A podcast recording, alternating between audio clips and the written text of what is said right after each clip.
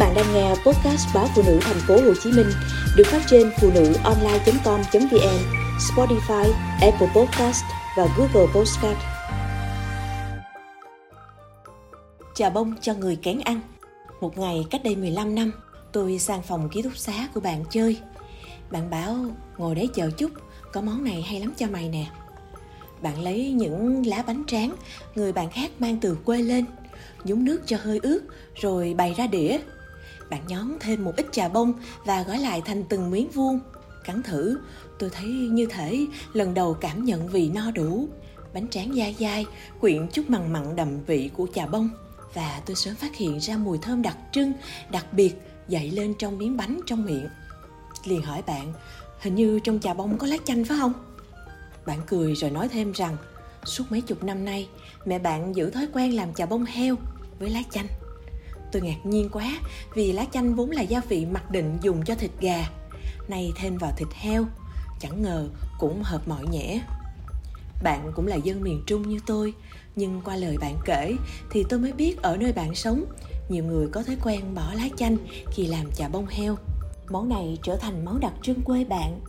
Nhờ vị thơm nồng của lá chanh thấm đẫm trong từng sợi thịt, tôi từng nghĩ Nỗi nhớ món chà bông ấy có thể chỉ là niềm an ủi với một đứa sinh viên khó khăn suốt ngày thèm ăn. Hồi ấy suất cơm ký túc xá hay vài món muối đậu phộng, mè, rồi cá khô kho mẹ gửi lên không đủ lấp đầy được sự trống vắng của chiếc dạ dày nhưng rồi lớn lên thêm nữa đến khi lập gia đình và tự tay chuẩn bị những món ngon cho cả nhà tôi mới thấy hóa ra không phải chà bông heo lá chanh cho vị ngon đặc biệt ngay cả khi mình chẳng thiếu thốn đồ ăn thức uống gì nhờ người bạn năm nào mà tôi học lỏm được món mới cho gia đình cứ cách vài tuần tôi sẽ làm chà bông heo một lần quen thuộc tới mức anh chị bán thịt luôn để dành cho tôi một lượng thịt vừa đủ tôi mang miếng nạc mông hoặc nạc thăn còn tươi rói về nhà rửa sạch cắt miếng rồi đảo qua với một xíu nước ít mắm và chút đường. Bắt đầu từ đây, lũ trẻ trong nhà tôi đã thích thú khi ngửi thấy mùi vị đang liêu riêu trên lửa. Chúng reo lên, mẹ ơi, mùi gì thơm thế?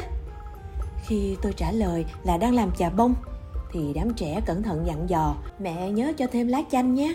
Tôi mỉm cười, nhờ con gái hái giúp những chiếc lá chanh từ ngoài ban công vào. Sắc nhỏ, cất riêng trong một cái chén. Sau khi xay thịt trong cối cho thịt bông, tôi bắt chảo thịt trở lại bếp, rồi mới bỏ ít lá chanh vào. Cứ thế tôi sao đều tay với lửa nhỏ, cho đến khi độ vàng vừa đủ thì nhấc xuống để nguội và cất vào hộp. Chà bông heo, từ lúc nào đã trở thành món truyền thống của gia đình tôi? Buổi sáng sớm, ăn kèm chà bông với xôi hoặc bánh mì, thêm chút dưa leo. Rau ngò là vừa đủ năng lượng cho cả nhà. Bữa tối, nếu ngó không có món mình thích, lũ trẻ lại mở cánh tủ lạnh, lấy hộp chà bông ra và ăn cùng cơm trắng. Người kén ăn như chồng tôi cũng phải nhận xét rằng có hộp chà bông vợ làm là thấy yên tâm. Thi thoảng có vị khách tới nhà chơi, khi được giới thiệu món chà bông heo lá chanh thì họ lại ngạc nhiên xen lẫn thích thú.